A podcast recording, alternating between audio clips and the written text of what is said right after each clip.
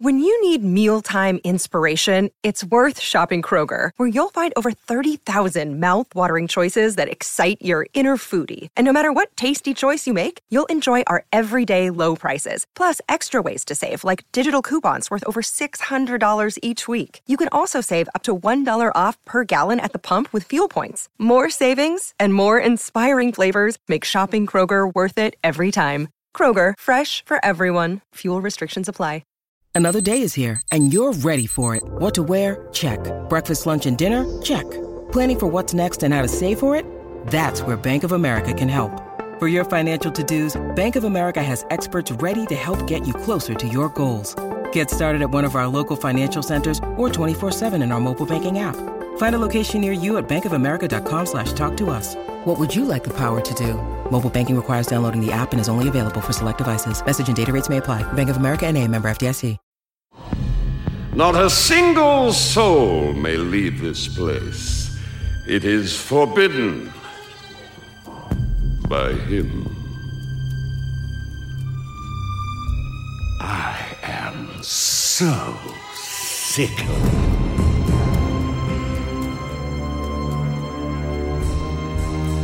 I will reclaim my rightful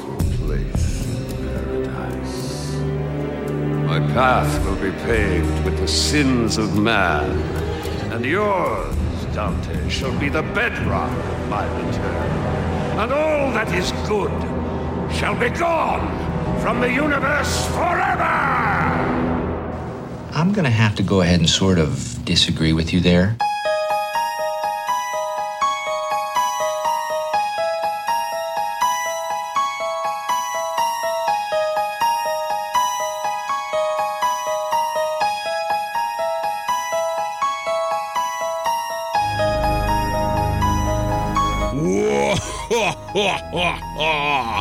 Welcome to the Cobras and Fire podcast. In honor of the creepiest, evilest month of the year, we bring to you three hits from hell. Over the next three weeks, we are going to break down three of the evilest, creepiest albums out there. And we brought on a special guest for this, too. That's right. Gene Vogel from the Disciples of the Watch podcast and the band Mortificator. Now, turn the lights off if you dare.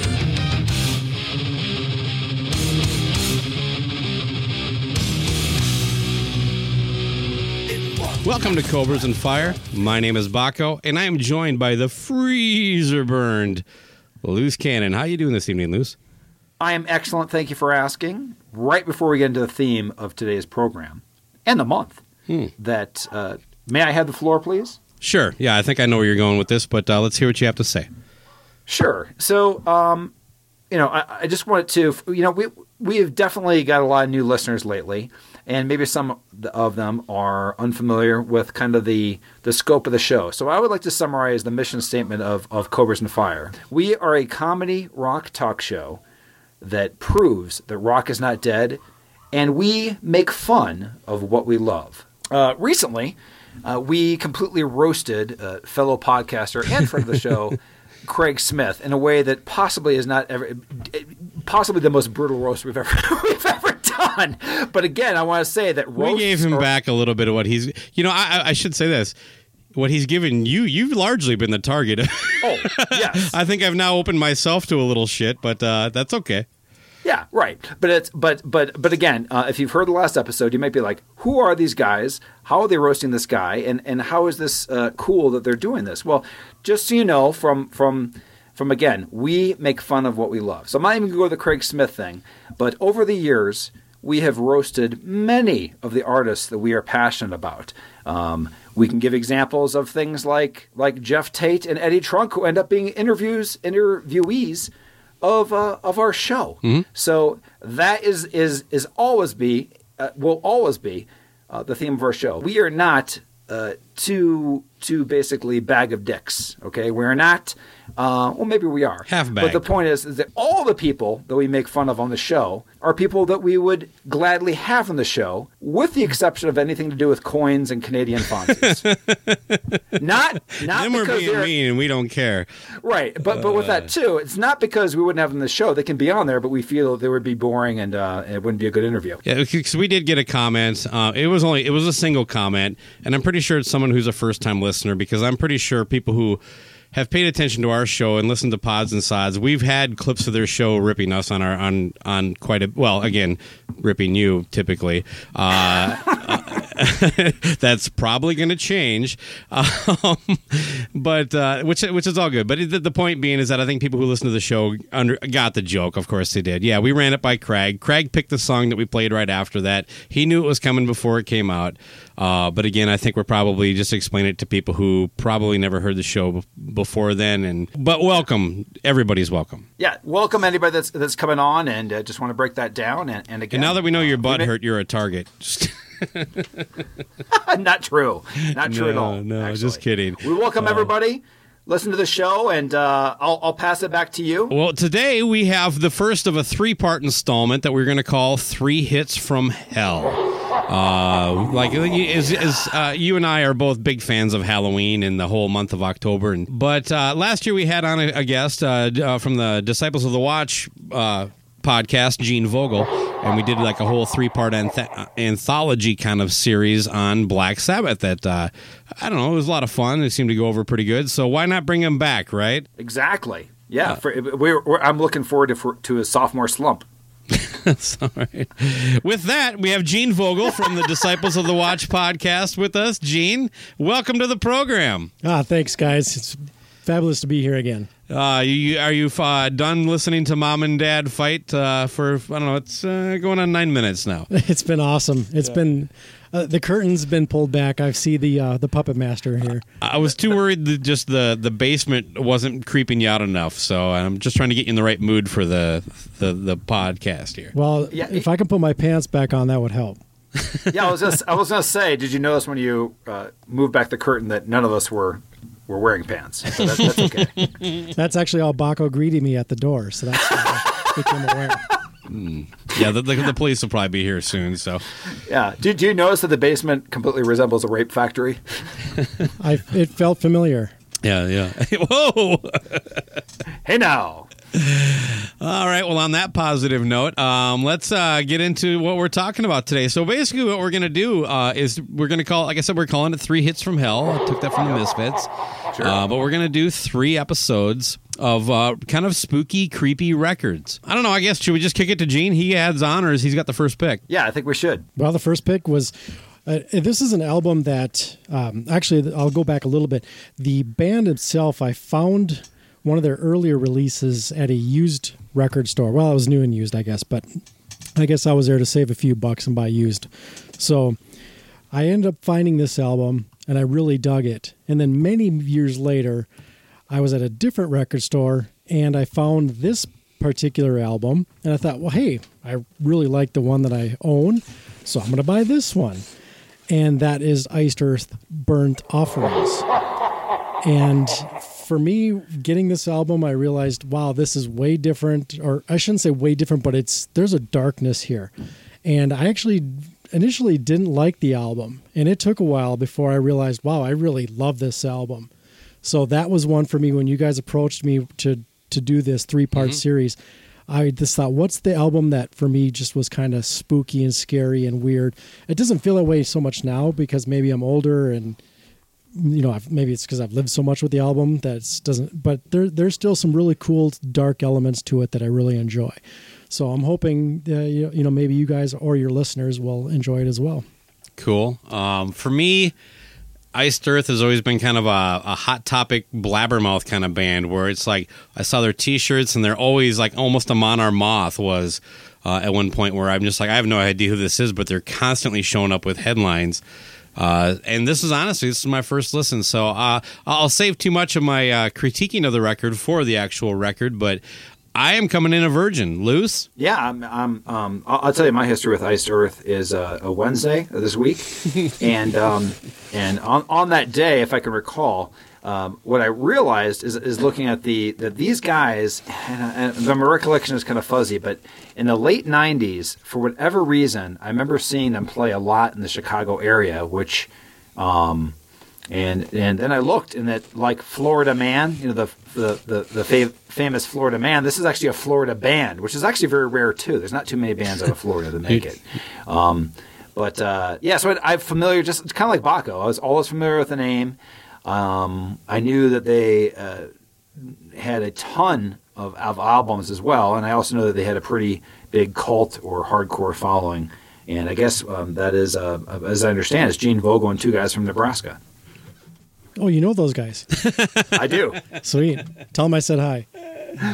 yeah, so so I'm I'm looking forward to this uh, this album that I believe charted at uh, a 585 and um, um, it, its peak position back in uh, in 2000. Uh, what is it? 1995? 95, yes. No, but, but in all in all seriousness, uh, please br- bring us in. So let's get into some notes. You have, so you, why don't you, uh, Gene? Why don't you give us the facts on this record? The facts. Well, it was released in, like we said before, 1995. That was What uh, was the release date? April 18th. Oh, that's my birthday. Ah, there you go. Amazing. Amazing. So we got Matthew Barlow on lead vocals, Jon Schaffer, rhythm guitar lead vocals. Uh, John. Schaffer, if I uh, did my research uh, today right, the one constant in this band. Correct. Okay. Yeah, he's the, basically the Dave Mustaine of Iced Earth. Okay. Right. He's he's also the, as I understand, the uh, leader of the most dangerous band on on the David Letterman show. Is that correct? That's his brother Paul. Okay. Continue, Oh, okay. Good. Good note. Continue. and that is the first swing and a miss from tonight. There'll be plenty. I like that Go ahead. joke. Are you Yeah, kidding that me? worked. I just like the awkward silence after. Oh, I love it. It was awesome. All right, moving forward, we got Dave Abell on bass, Randall Shawver, Shawver on lead guitar, and then Rodney Beasley on drums. These are all household names, I'm sure, Yeah. in Colorado. Comes in at a uh, whopping 52 minutes and 39 seconds. That's pretty long for eight tones. I don't think Luce is going to enjoy that. and Luce, would you like to take a guess at who produced this record? I believe it was Beau Hill.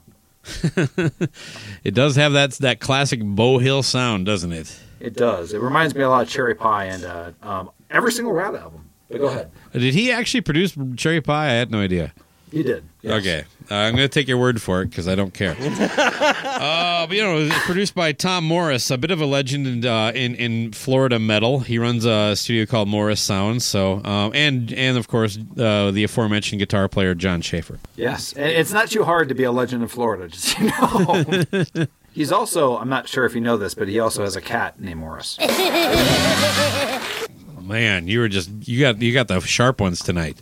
Nine lives, bitch. That's more lives than your jokes have. That's right. Go ahead. I think it's exactly nine more lives than your jokes. That cat was dead on arrival. Go ahead. Uh, what about the album cover? We should talk a little bit on that.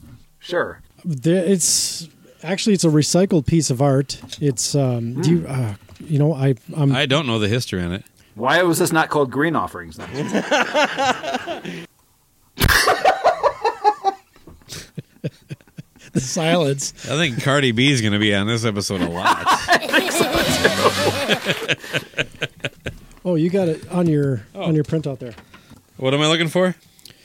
It's it should be up in the top. There's a they talk about the artwork. Can I can I can I take a stab where it was recycled from? Is it as good as your last joke?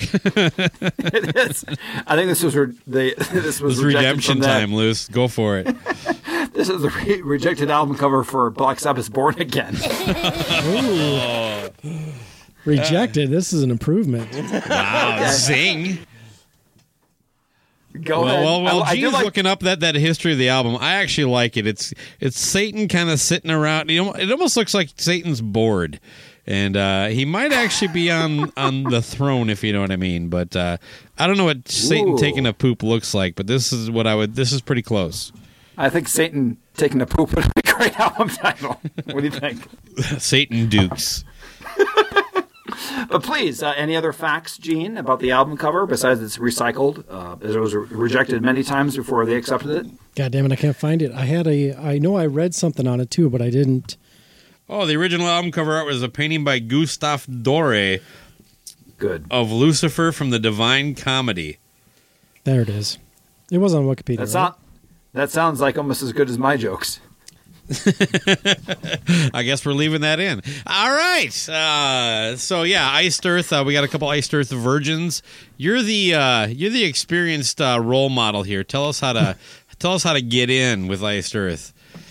Please. I wow, I don't know how to approach that one at all. how you get in is you basically just grab an album and go. And now for me, I would say grab something early. And uh, this is Hold early, on tight. and you and you hold on tight. Yeah. But this is the Is first this one their first? Is this their debut or no? No, it is not. This is their third. Right? This is their third. Third, yes, Okay. yes. First with Matthew Barlow on vocals, though. Hmm.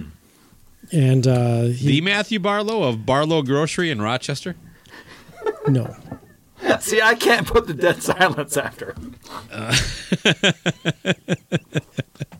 you can if you try. Yeah. So this is this is kind of like for Iced Earth. This is essentially their their Bruce Dickinson. After two albums in, they flip the switch, and it's just nothing but fame after that. Yeah, pretty much. I mean, they Okay. they did do a stint with Ripper, uh, Tim Ripper Owens in the band, yes. Okay. And that was, I think, post Yngwie, if my history is correct. That was actually, uh, the, according to uh, Wikipedia, which is always reliable. Uh, It was uh, he actually recorded the vo- the first record he recorded vocals on. Um, he was still in Priest. He had just kind of almost done it like as a, as, a- as a side deal, but then that was at the same time that Halford eventually came back, and so he just joined Iced Earth right after Uh-huh. Priest. Now, was this was this pre or post uh, Monster Energy drink uh, dressed uh, Ripper Owens? Pre. But it was post coitus.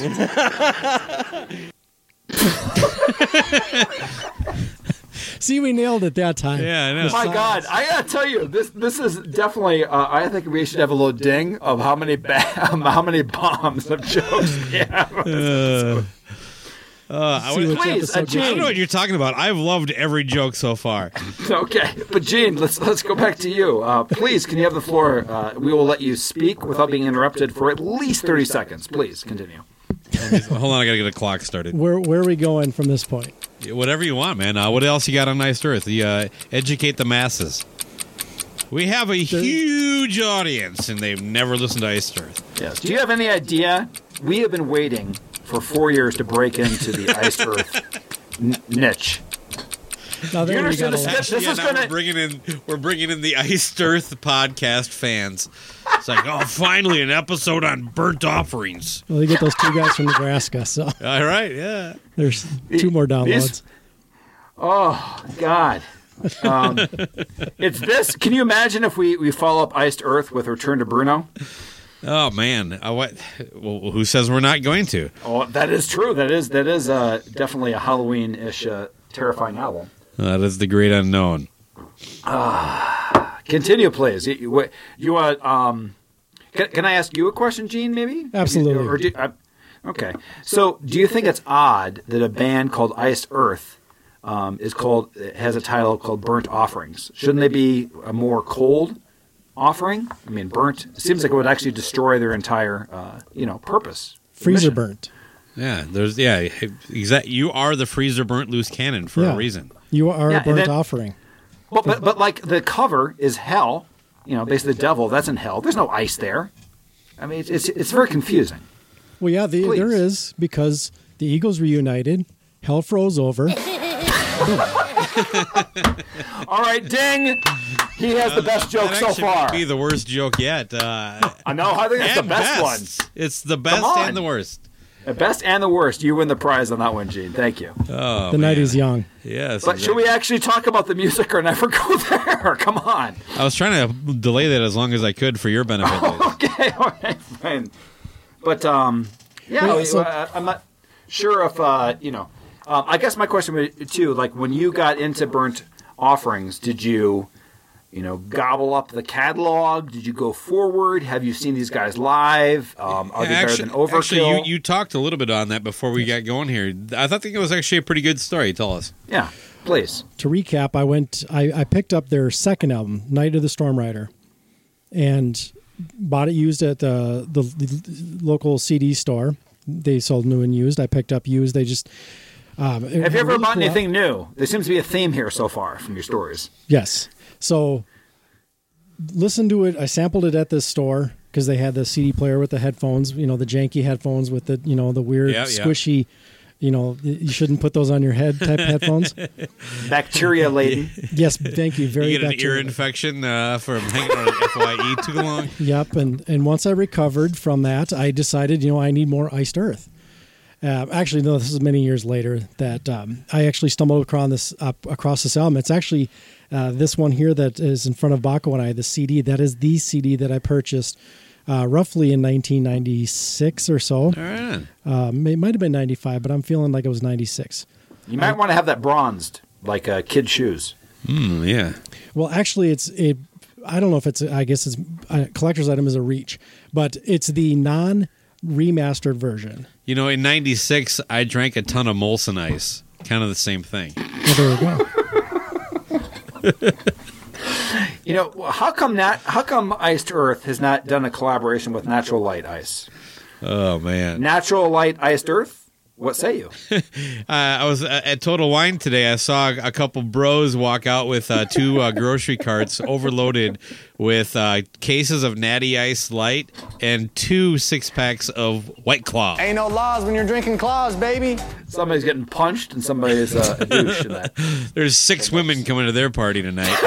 That's right. yeah. Anyway, there's a tangent. All right, let's let's continue on. So you listened to you had you uh, you listened to him at the store. You had the headphones on. You used the Q-tips um, afterwards to get the, the filth out of your ears. Many years later, I would stumble across this album, and uh, Big gap between the second and third record, right? yes, Yeah, So, the- and and a vocal lead vocalist change, of course, Yeah. as well. sure, sure.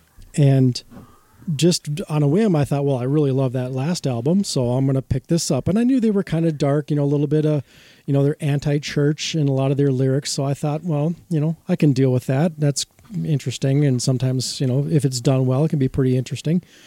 And uh, I picked this up and I brought it home, and immediately I started listening to this and just feeling like, wow, this is really dark and ominous, and and it, it feels even more, not satanic, but just really crushing the going after the church and stuff. And just I don't know just there's a vibe that's that was in there that made me not want to listen to it. And I think I may have even set it aside for about a year and then picked it up later on at some point and gave it another try.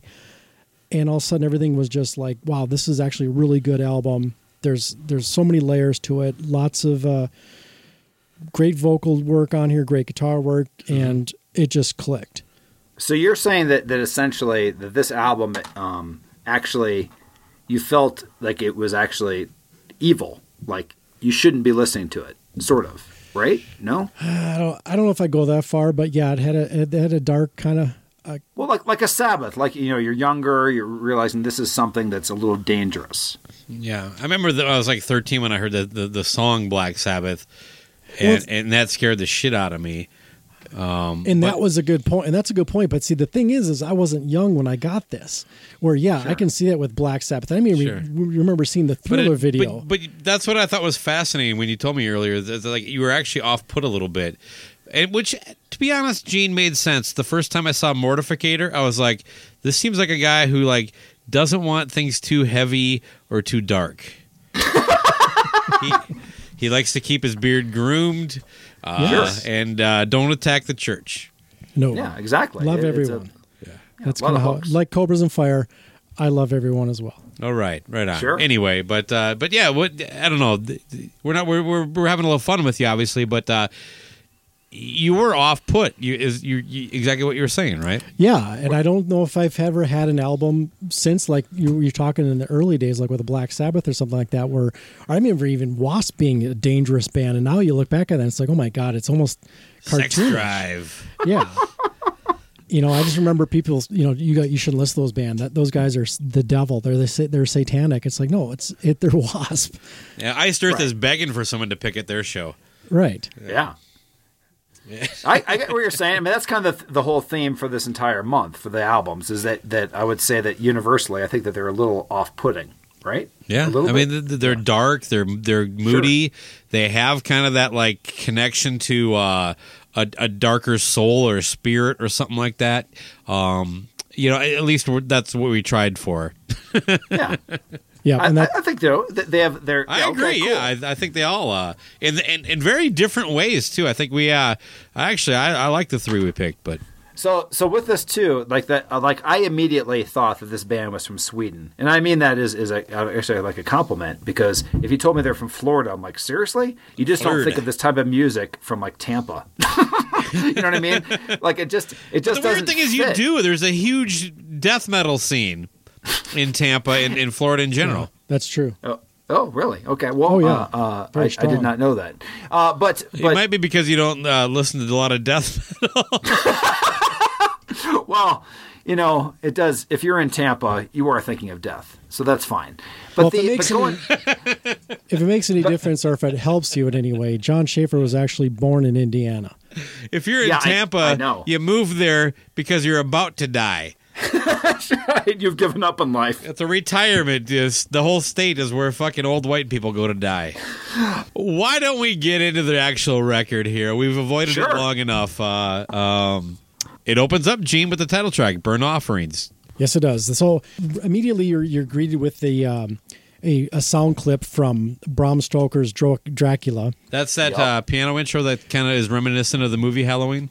Yes, it has that Halloween piano, and then um, eventually the, uh, the uh, that sound clip from uh, Bram Stoker Bram Oh, okay. It's Bram Stoker's. Dracula comes in. Yep, and says says that, and then as soon as the uh, that is it says I was betrayed. Look what your God has done to me. And then immediately this the the album kicks in. You know the music kicks in after that. So it's it's really a cool kind of mood setting. Here's what you're in for for this album type of piece. Uh, the, the in the intro of the song. For for me, um, again, this is the first time I'm hearing the band ever, and now I I like I love the fact that pretty much from the very first two notes, I understood why you picked this record, it because it, it it does have that that piano intro that is very reminiscent of that Halloween movie, like and you know it actually kind of reminded me we we compared them to Megadeth earlier, uh, the beginning of the the first Megadeth Oh, record, uh, yeah. if you think about it. But uh, my notes in this song it was like the music at times kind of reminded me of Maiden, but at other times, believe it or not, Overkill. Now, I'm not an expert on Overkill, but there oh. was a couple things that kind of brought me in that, and I started like wondering like who this voice is. It sounds like something, and I think it's a combination of Geoff Tate and Peter Steele. And I'm talking about his main singing voice, not his like voice. Uh, but uh, there's also a couple times, and I'll get into as we go here, where he actually pulls out a little bit of Rob Halford out of his ass. I, I, I do have to say that, that this is I can't think of a band of, of this time that did the flipping of the vocal styles like this. Like now it's kind of typical where you do Sure. the let's call it clean vocals, then you do the you know screamo or whatever you want to call those. Different That's a good sections. point. Yeah, I, I mean, I'm I'm not sure where I when I first would have heard that, but I, I it sure feels like it would have been later. Yeah, Yeah, I remember I uh, mean, Slipknot. Corey Taylor did that a lot on that first album, which Yeah, that was, was 99? 90, 90 Yeah, I think you're right. And then it really, you know, from Five Finger Death Punch and through the 2000s, whatever, wherever you want to say it, but that was not commonplace um, in the early 90s. Yeah, uh, Jon Schaffer does do a lot of lot of vocal gymnastics on this album, and Jon Schaffer. I'm sorry, not Jon Schaffer, um, Matthew Barlow. Okay. No, no. Uh, were there previous records the same style where it's like the or was it? Uh, There's a, a little bit of that, but it wasn't to this degree. okay. All right. Yeah. Yeah. So they, yeah, they've Um, worked with other uh, good vocalists, but uh, Barlow was the one that really became the fan favorite with this album and beyond. I ask because you know this is clearly creatively the guitarist Jon Schaffer's vision. Yes. What was that always kind of vocally like he was that inf- heavy and picking like that kind of style of vocalist too. Yeah, in a way. Yeah. You know, like I said, he worked with Ripper, and he t- actually told Ripper when he got Ripper into the band that the, every time he writes music, uh, the Ripper's voice is what he w- was seeking for for what he was writing. Did he say this before or after Ripper was in the band? Because I got to believe in 1995 he didn't know who. Well, wait, Ripper was in Priest in that time, wasn't he? Basically, He- he Ripper had was in Judas Priest in 95, right? Or am I wrong there? No, I think you're right. Luce? But you don't understand, uh, Baco. Uh, Ripper was huge in Tampa. Uh, where is Ripper from? Canton? Cleveland? Something He's like got that? He's got. He's got to be from Tampa. No, no, he's from Ohio. Yeah, he's an Ohio guy. All right, fair enough. It was that was my second guess. It's usually how it goes. This guy is either from Tampa or Cleveland. Uh, because he sucks. That's suck one and suck two. But no, I mean this this song is uh, it's pretty cool. I mean, I, I mean the I like the whole narrative of it, where it follows the uh, you know the the whole pursuit of, of Scrat the squirrel chasing an acorn, which uh, ends up creating the ice age, and it has the uh, the mammoth that's voiced by Ray Romano. What say you? Oh, God. Where did the sloth come in? He's the only one who actually did a voice. Well, sure, yeah. Sloth is there. Sid the sloth. Uh, talk of the sloth. So yeah, I, I just like how it sets up the album. I'm like, what's the next story? Actually, you know what? Iced Earth does sound like a band that would be the soundtrack for Ice Age. That's not? actually the that's actually the, the outro credits in the first first movie. um, those are my thoughts. I'm not sure if uh, Gene wants to add to it. If we want to move forward to the next uh, next track, or how how do you want to break this down, Gene? Well, I've got a few things on here. I just uh, a Please. few comments that I have is uh, the operatic enhancements. I thought were pretty cool. I like uh, Barlow's angry vocals and his pretty vocals. Um, and and much like a lot of uh, Iced Earth fans, he's also my preferred uh, vocalist. I, I found the bridge to be awesome. Uh, there's there's a lot of awesome to this song. Uh, the, I like the way they layered vocals. I think there was a lot of creativity in that. It wasn't just we're gonna. They thought this through. I felt, uh, or at least Barlow did, or not Barlow. I'm sorry, but Schaffer, because obviously this is Schaffer's baby, and he was really driving this thing. Even though there were there was difficulty going on with the radio or the uh, record label at the time, uh, a lot of struggles, and uh, he he felt like that kind of influenced this album, and uh, made it feel dark. And he kind of actually didn't like that. So when he when he did remaster it, he fixed quote unquote some things, a la uh, Dave Mustaine. But I personally, I, I don't. I There's a lot of Mustaine references going, like uh, comparisons that I think are legit. By the way, Yeah, And uh, the song is a, uh, is a statement regarding Schaffer's feelings toward the problems the band was facing regarding the music industry as a whole. Uh, I feel he's uh, approaching it more so as a sacrifice to a higher power with warnings to traitors, thieves, and liars. So um, I don't know if you guys gave any ratings to any of the stuff that we're we're talking about, but this one for me was a pretty pretty solid ten out of ten. I think we cracked the code though. Jon Yeah. Schaffer is Mustaine's idiot stepbrother. but, but you got to understand that what explains that he stole the title "Dystopia" from the 2011 album. He stole it right from his, his idiot brother. Yeah, stepbrother. Uh, I'm sorry. I'm sorry. Right you here. know what? I would, I, as Well, far as this Dave. record, I I, th- I don't know. I don't know. how- I don't know how to rate it. Um, it it, it, it almost seems mean because I don't know the, these the, this band that well, but Well, I like on. the Are we just? Are you saying 10 out of 10 for the whole album, Gene, or just no, the, the, first the- track? The song. Okay, that's what I thought. So it's so continued. I'm sorry, Baco. No, it's, uh, it's, uh, it's all good. Okay. I guess I'd put put this at a seven or an, seven or an eight in the context. Um, I, I don't know that this is a band I'll ever go back to a lot, but I enjoyed the record, and I think this song is a strong song to open up with. Yeah, it's very ambitious. I mean, it's no ladies in waiting, but it's it's definitely got it's got uh, written pretty well. It's more of a uh, two timer. That's for the Kiss fans. Again, we're reuniting. We're putting the two worlds of Kiss and Iced Earth together. Yeah. it's a, it's a it's, it's, it's we're, we're like a bridge. Oh man, wait till we hit the Kiss album on Three Hits from Hell, people. Ooh, yeah, that scary one. There's a tease. Asylum. That's the scary one. Yeah, that's the one that scares me the most. But if, Jane, if I could just ask real quick though, as a as a courtesy, you know, um, time is valuable. We don't have that much of it. Are you regretting your your decision to join us tonight? Absolutely not. Okay, good. it's Continue, always please. enjoyable hanging with you guys. All right, so that song was a pretty long song. We're talking seven minutes twenty two seconds seconds for that one. Sexons. Two seconds. Yeah, yes. there's a Freudian slip well, for you. I, I'll tell you what. After this next beer, I'm going to definitely be saying Sexons the rest of the oh night. God. All right, so our next one we're going. Hey, before on. we get into the next one, do we want to talk about what we're all drinking? Uh, sure. I'm drinking a asshole beer tonight. It is an American Pale Ale by Odell Brewery, and it is called Drumroll. Ooh, nice. I think you've had that on the show before. Uh, Gene, I have. What, what do you what do you why don't tell listeners what you're enjoying? Uh, currently, I'm enjoying a an Oktoberfest from Paulaner, a, a- right. a traditional Oktoberfest, a Marzen.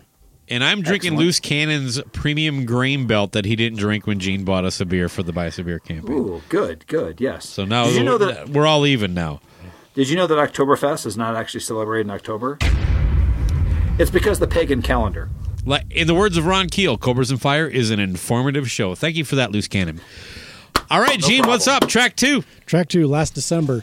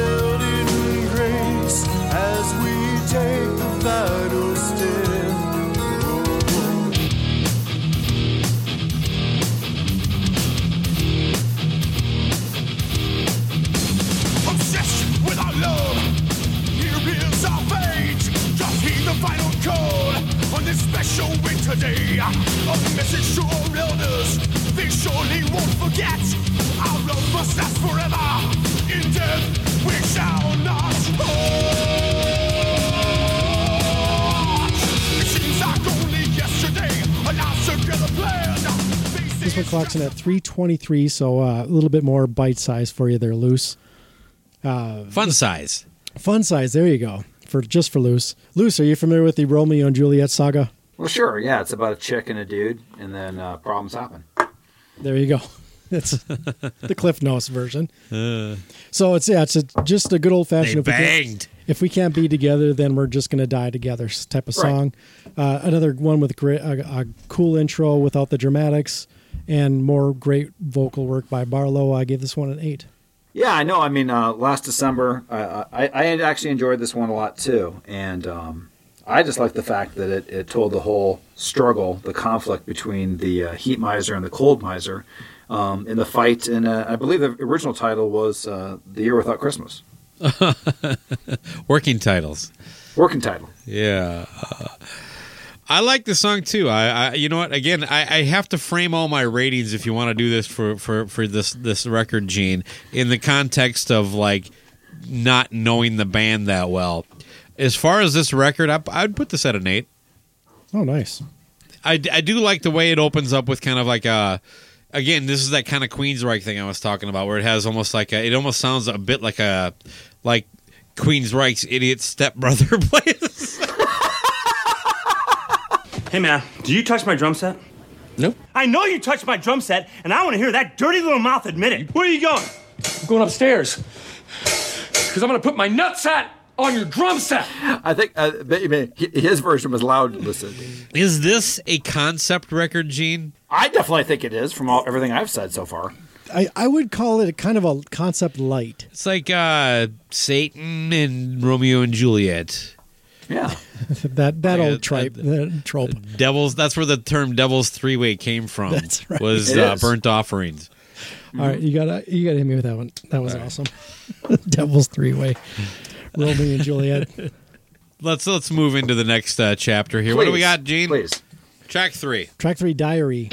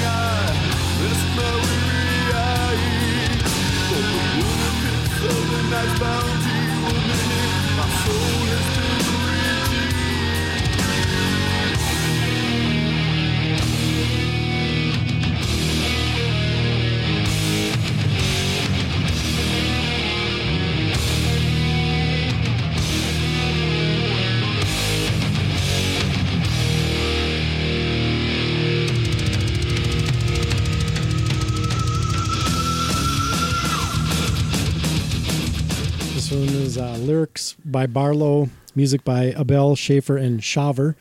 This one clocks in at 614, so we're heading a little bit deeper. Um, now, lyrically, I'm not sure, but I think this is based on the Dracula character. So, kind of very fitting with our theme here. Uh, and th- I kind of feel it could, if it is, it's a prequel to the song um, on Horror Show. They covered uh, various horror concepts on an album, which was a concept album um, called Horror Show, and they have a song called Dracula. Nice. Um, but that one was written solely by Schaffer. And uh, even though he grew to hate the idea, since it was his idea, he did hate the whole concept album based on monsters and characters from horror themes. So after he decided to partake in this and he announced he was going to do it, he eventually grew to hate it. He still put the album out, um, and some people really like it. For me, it's a, it's an okay album. I don't revisit that one a whole lot, um, but I feel this song could fit on that album. But it's it's a perfect fit for this album as well. Um, the effect on the guitar number one is pleasing as hell. Couples well with everything that's on the first verse. Uh, the song takes a turn as it, as it progresses, with Jon's uh, tripl- trademark triplet based riffing slamming the song forward. Uh, when the bridge kicks in at the more so at the 336 mark, I feel there's uh, some Iron Maiden influences. You had mentioned Iron Maiden, or one of you guys mentioned Iron Maiden. Um, they get that. That a was lot, me. Actually. That was Baco. That was me. Um, and some people would call him an American Iron Maiden. I feel that's a, a very, I think that's being very gracious, or you know, you're giving a lot of more credit. I think, Yeah, than- because we all than they know deserve. Barren Cross is the American Iron Maiden. Well, not as strong as the title track. It's still a pretty sweet song. I give this another eight out of ten. Nice. Baco? I think this is a, a very thrashy kind of t- uh, tune. Um, Yes. This is actually one of my favorite songs on here too. So I guess I'm just gonna kind of I don't know. I'm gonna keep it short. I, I would give it if keeping up with your theme here. I would also give it an eight out of a ten. What say you, loose cannon? I like it because it reminds me of the entry I put in on uh, June 1st, 1987, in my diary, which was jerked off in the sock. Yeah, every day of my diary says that. well, definitely in 1986, according to that episode. Well, it's 95, but uh, Oh, oh, but no. Anyway, you are Uh, way older than you think than, than you claim on the show. By the way, just for the listeners, know he just copped to being like a chronic masturbator in '86. no, 87. Yeah, what's wrong with that? It's never wrong, Luce. It- It's Uh, just I a mean, if natural you- if you act look at- that you know, there's- should all there's the, uh, embrace but you know- self love. You know the whole calendar where it's Year of the Tiger, Year of the Cobra. That was Year of the Sock. You're the socks. Embrace it. We Mm-hmm. are all masturbators. I gotta tell you though, I like the juxtaposition of a very well thought out, descriptive, uh, uh, you know, uh, summation of a song followed by that. Thank you, Gene, for bringing the intelligence to the show, and I and uh, and for us bringing it da- bringing the uh, the bell curve down. Yeah, I, I, sh- I should say this because we're gonna get this for the next uh, t- two albums too. Uh, uh, every like Gene has like this whole perfectly mapped out like th- th- this note thing that every Sure. time we interject, we just throw him off his game. Uh, and uh, i- he's a good sport, but it, it's actually kind of fun to witness. Uh, I'm probably sure just in gonna, I'm gonna start Facebook it, Facebook Live it here right in a second. I, I would like to see the blinking eyes of Gene just thinking of how he's going to stab me virtually and you and you actually literally. and it, it'd be good to see if there was a, a He does cop have a like knife in his boot. yeah, man stabbed in basement in uh, St. Paul by uh, famous uh, lead singer of Mortificator. Moving forward, what's up next, Gene? Brainwashed. This is Ah, uh, that sum- that summarizes uh, Baco with uh, Kiss through the eighties.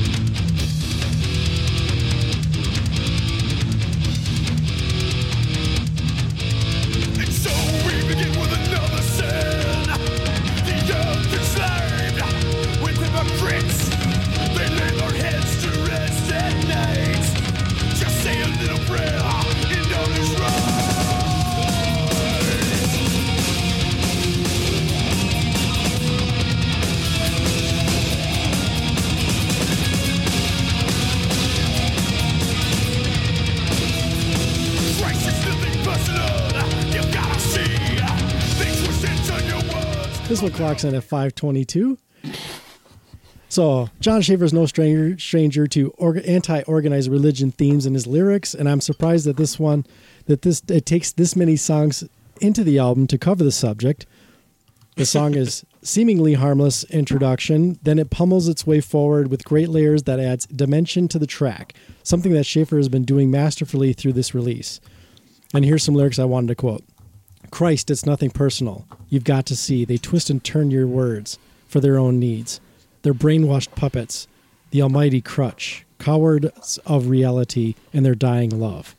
Sounds like a lot of what we still have going on today, and then some. All all I know is that I like this song better the first time I heard it when it was called "The Ballad of John and Yoko."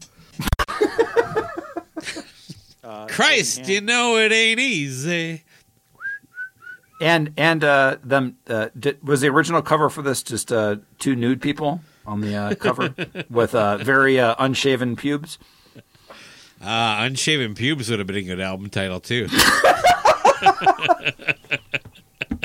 Frozen unshaven pubes. oh man! But Um, I will say I love any kind of song that speaks out uh, against the church because uh, I dig it. Go yeah, ahead. yeah. Fuck the church. Um, yeah, I actually think things pick up here. This is uh, probably a nine out of a ten for me. Uh, the guitar solo, I think, at the beginning there is really cool. Uh, the kind of I don't know, it's just got a weird vibe to it. It it, it, it it's almost like happy in a creepy way. So Yeah, kudos. I, I actually, I actually want to add to that too. This is actually the first boner on the album for me. Okay. The pure boner, not not a halfie. See, oh, first song that Loose Cannon actually likes. You haven't rated any of them for Gene. Uh, I haven't, I haven't. Because uh, they're they're. You want to uh, give a lot you want to go well, like uh, uh, each song instead of like the we'll do the whatever out of ten, and you can go you know flaccid, uh, quarter chub, half chub, three quarter chub, boner. or Mount Rushmore. I don't know what that means. I, yeah, I don't know gay slang. Which one? What is that? There's I think that's Gene's first zinger. Did you did we lose loose again? we didn't hurt his feeling, did we? Of course, his feeling. Can you hear me? There, you are. All right. Oh, no, I was saying I, I I was actually laughing very hard about that, and I disconnected the back of my mic. So all right. Uh, all right. Well, you're back. Uh, let's get back to the record. Uh, Please. of that. Next up, we got Burning Oasis.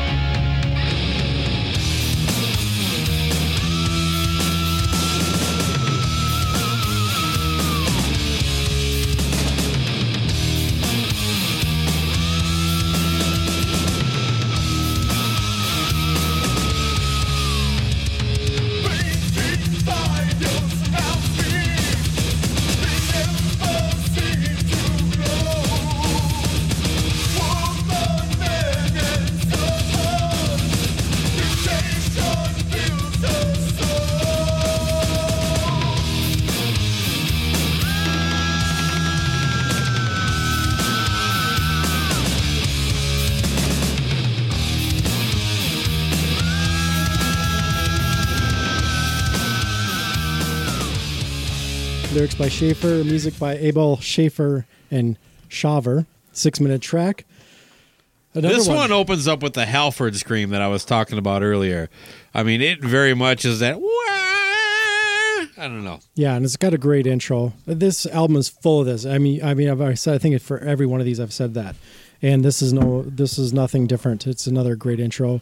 Another tale regarding Christianity in regards to the uh, Adam and Eve and the fall of Eden.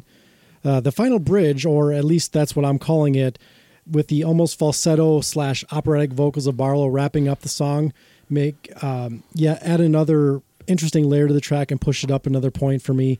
This one, when it was all said and done, I, I had given an eight. Um, my notes here were just mainly about that Halford scream.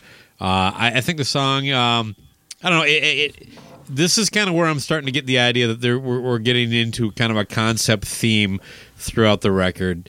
Uh, at least I'm with Luce. I actually think it is uh, uh, uh, meant to be a concept record, but maybe not in the sense that it's telling a story, but more conceptually, it sticks to a theme throughout. Luce. Yeah, th- this song is, is okay for me, um, but I, I just think it's interesting that as a side note that uh, Burning Oasis is what Liam Gallagher called his uh, outbreak of syphilis. Oh, what else? What else we got here, man? Half chub. That's my rating. It came out of nowhere. Baco's going to need a minute. Oh, let's go. Um, let, can, can I introduce the next song, Gene? Please. Uh, the next song is called Creative Failure, which defines my life.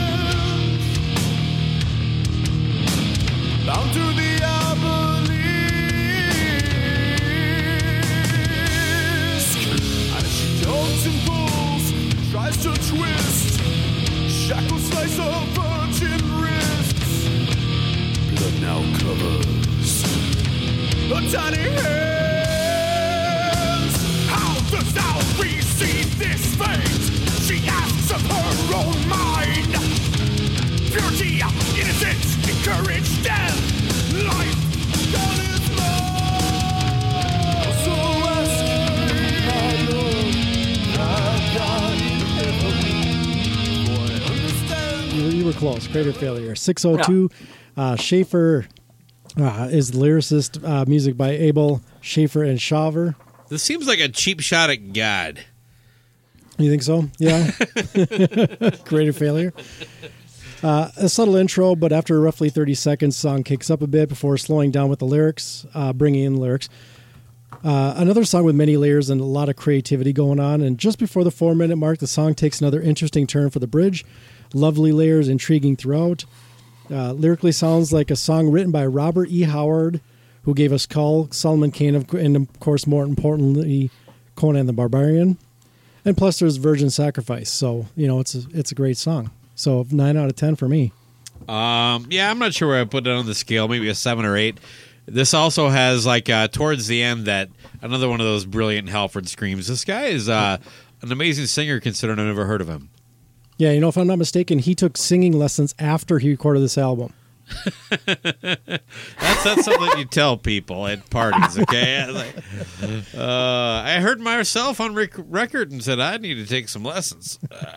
No, I think it was just you know now that he was a part of this band, he needed to learn how to uh, to handle his instrument so he could tour it, Okay. and not kill himself on tour and be able to, to tour us extensively. Well, after five records, Kerry King took guitar lessons. True story. Loose cannon. I'm done. Next song. Next song, The Pure Spirit. So we got a little musical interlude here. Uh, clocks in at minute 54. Now, this one um, was lyrics by Schaffer, but he didn't actually write any piece of the music on this one. This was Abell, Abell and uh, Shawver. Uh, so it huge, takes this huge left turn with this track, uh, musically, of course. There's a mellow acoustic guitar accompanied by a piano with some stringed instruments. It's a as a standalone track. It's not strong, but in the context of this album, it's great. Uh, short but sweet, a palate cleanser for what's to come. And uh, again, an interesting note that Schaffer doesn't have a music writing credit on this track, and uh, I really dig it. Uh, even if it comes up on random play on my uh, MP3 player, I I still enjoy the track. I gave it a nine. Yeah, I, I think this might be Loose Cannon's favorite song at a minute 54. uh, but uh, I, I enjoyed this a lot. It is kind of basically just a lead into a super ass long song. Um, uh, it, it's just moody. It's dark. It uh, it, it just got a lot of kind of like it, it just really fits the record. It is the perfect segue between you know uh, it is a perfect segue between uh, Creator Failure and Dante's Inferno, which is coming up next. Lewis, you got any thoughts on this little two minute jaunt? No, I mean it's kind of like the old Black Sabbath albums back in the day, where they had all this little uh, segues or intros to to other songs. Yeah. And um, I also think it's kind of cool that that uh, I'm not sure if you know this, but the Pure Spirit is actually what Fred Durst calls his cock ring. Okay, we're getting to the last song on the record. Uh, it is, of course, a brief one, right, uh, Gene? Uh, yeah. Like Rhyme of the Ancient Mariner was a brief track for Iron Maiden. yeah, no shit. This is basically an EP, this one song. That's a good point. Yeah. Gene, please break down Dante's Inferno. All right, Dante's Inferno. We got 16, oh, a 16 and a half minute song, lyrics by Schaffer, music by Schaffer. So this is all Jon Schaffer's. This is his baby. Uh, it's the opus, Dante's Inferno. It's based on the Inferno Opus. segment of Dante's Allegri's. Uh, how do you say that? Alle- Alighieri's. I think it's Alighieri. Dante Alighieri's epic poem, The Lu- Divine Luce is Comedy. the brains of the show, though. Yeah. Is it Opus or Bloom County? Jesus. You just realized you called him the brains of the show, Oh, God. and that's what you got. Yeah. Speaking of that, the Divine Comedy is a long Italian narrative, Italian narrative poem by Dante Alighieri. Uh, from he began it in 1308 and he completed it in 1320, which was a year before his death in 1321. Took him 12 fucking years to write a poem. Jesus Christ! I can bust out a limerick in ten seconds. What do you got? I want to hear it. Well, it always involves Nantucket. Uh, all the good ones do. Oh, God. and an ear. It's got Uh. Nantucket and an ear. You're, Go ahead, please, Gene. Continue. What would you do to that ear? I don't know. It depends what it was. I'd light it on fire and kill a cat. Morris. All right, back to back to our esteemed guest, Gene Vogel, half chub. Who's looking at his watch right now? He's like, I got two more records to do. You're not just spit the floor, and mine's uh. not disposable like yours is. Uh. I didn't buy my floor with two twenties. is it easy to clean at least? Yeah, throw it out the window. no, I mean yours. Uh, well, I'll, I'll, I'll find out. Go ahead. So the poem's imaginative version. Uh, God damn you. The poem's imaginative vision of the afterlife is represented in the medieval worldview as it has developed in the Western Church by the 14th century. It is divided into three parts Inferno, Purgatorio, and Paradiso. But again, Schaffer focuses only on the infernal portion of the poem. So the, the narrative describes Dante's travels through hell, purgatory, and paradise or heaven, while allegorically the poem represents the soul's journey towards God. Dante draws on medieval Christian theology and philosoph- philosophy. Let me do that again. Dante draws on medieval Christian theology and philosophy.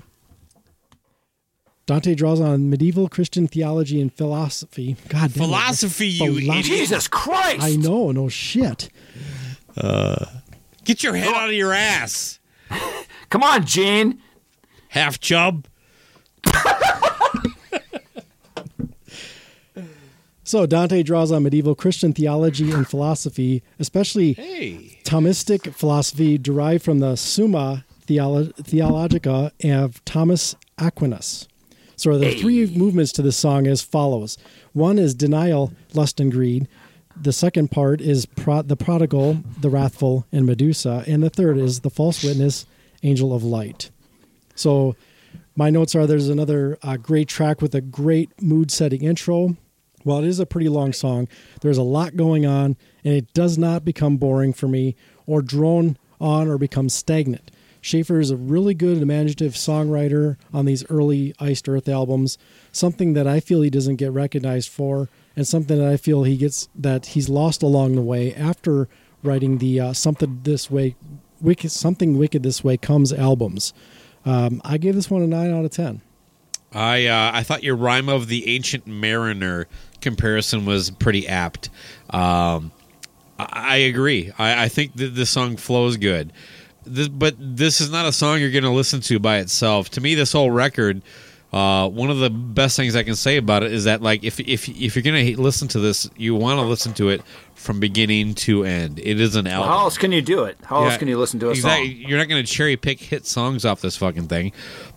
But it definitely flows, and this is the great ending. I know it's fucking 17 minutes long, and that's really difficult for someone like Loose Cannon, but uh, I was okay with it.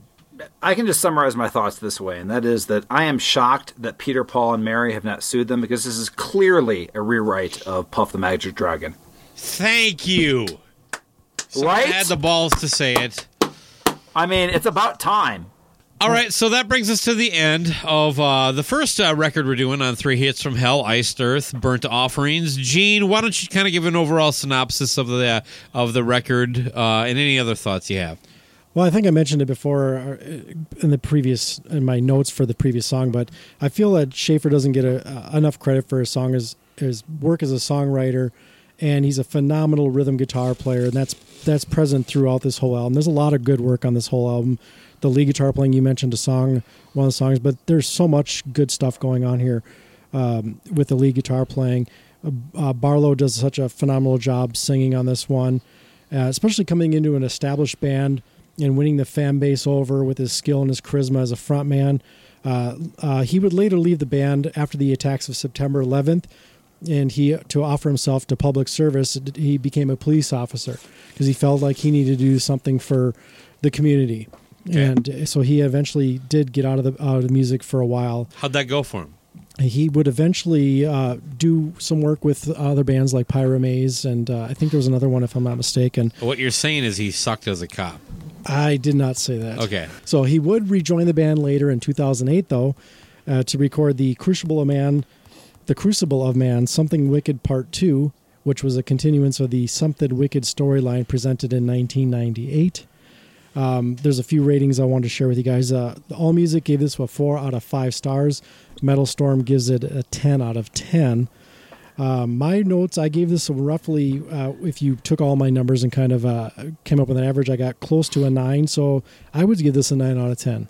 I'm happy to say that uh, you picked a record that uh, definitely fit what we were looking for here. Uh, it's definitely spooky. It's got a lot of mood to it. It's it's got some anger. Um, it- it's definitely a dark fucking record. Uh, I I'm not gonna lie. I don't know that I'm gonna go back to this a lot, but I did enjoy it as an overall first time listen, and it uh, it gave me a little more respect for for the band that that I've never really paid much attention to. So uh, thanks for bringing at least that part of it to me. And uh, I really don't have much else to add to it, Luce.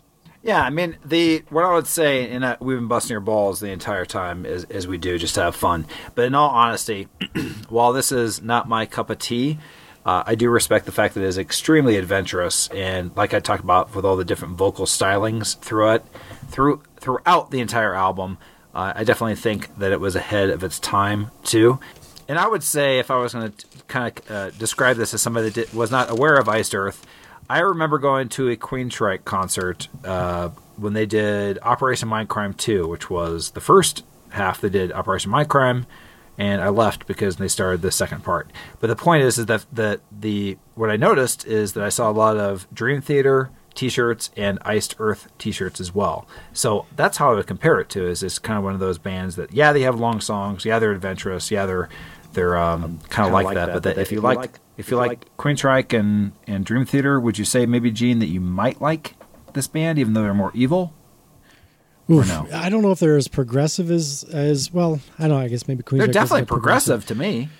At least this record is. It's progressive light, I guess. You know, when you're Hmm. talking Dream Theater, I tend to go more towards you know the heavier uh, end of progressive. Okay. Wow. So I guess if you want to put light uh, Iced Earth on the uh, opposite side of the progressive spectrum, to uh, uh, I mean not completely polar opposite, but just you know if you're thinking heavy to light, or you know no boner to full chub, Sure. then you know maybe Iced Earth is is uh, a little bit more towards the blue ball side, where uh, D- Dream Theater would be more. Uh, what'd you call it, Mount Rushmore? I'm not sure what that means. I'll look that up later. Well, no, it was, it was Old Faithful because it's spraying everywhere. Oh, fa- well, yeah. You, then you missed your own joke, but uh, well, we're basically all done here with iced earth uh, burnt offerings. Uh, first off, Gene, of course, thank you for thank you for coming back on the show, and thanks for uh, kind of exposing us and probably most of our audience to a record uh, that is definitely creepy and spooky. I want to make sure we do this at the end of each one of these episodes, Uh, and a reminder to the listener: we have two we have two more coming up, uh, the, the three hits from hell uh, series, but on every one of these records, we're going to end it with this. What song are you making love to off this album? Pierced Spirit. Oh, damn. Well, it's short, so I, I want to finish before it finishes. Which one did you? Which which one did you say? Pierced Spirit. Hmm. Okay. I'm I'm definitely going Dante's Inferno because uh, you know I like to to do the sting thing. Ooh, nice. So he's uh ta- he's going tantric. I'm going to just go one that uh, kind of describes basically uh, how it goes for me: creator failure. oh man, are you guys ready to get out of here? I am. Rock's not dead. But the last song is 17 minutes.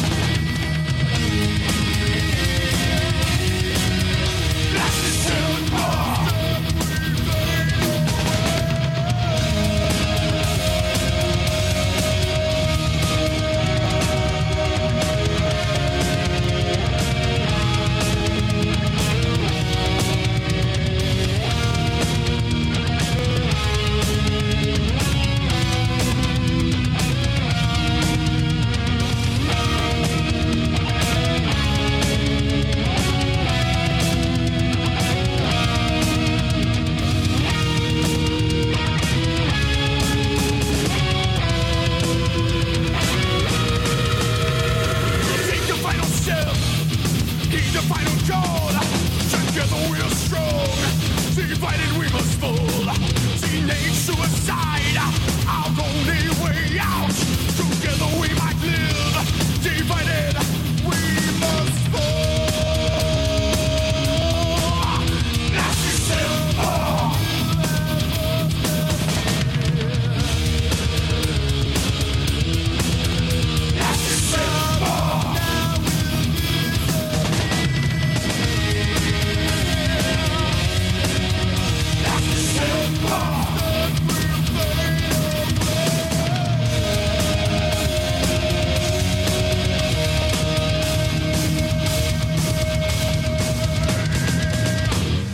There or did he just leave? Yeah, he took off. I think uh, he's freaked out. He put his pants on. He left.